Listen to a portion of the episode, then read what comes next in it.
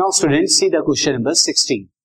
Write the equation of the parabola with vertex as 0, 0 and focus as 0, 2.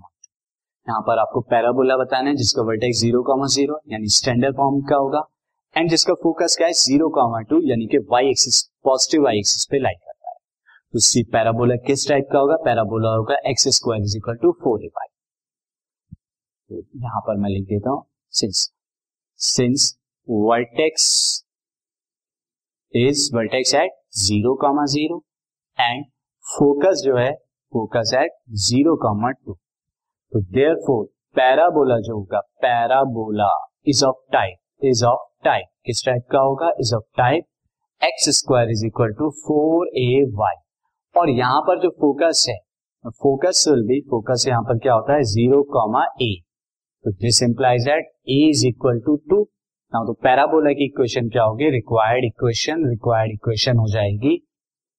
X square is equal to four into two यानी कि eight y तो ये आपकी required equation of parabola. This podcast is brought you by Hubhopper शिक्षा अभियान अगर आपको ये पॉडकास्ट पसंद आया तो प्लीज़ लाइक शेयर और सब्सक्राइब करें। और वीडियो क्लासेस के लिए शिक्षा अभियान के यूट्यूब चैनल पर जाएँ।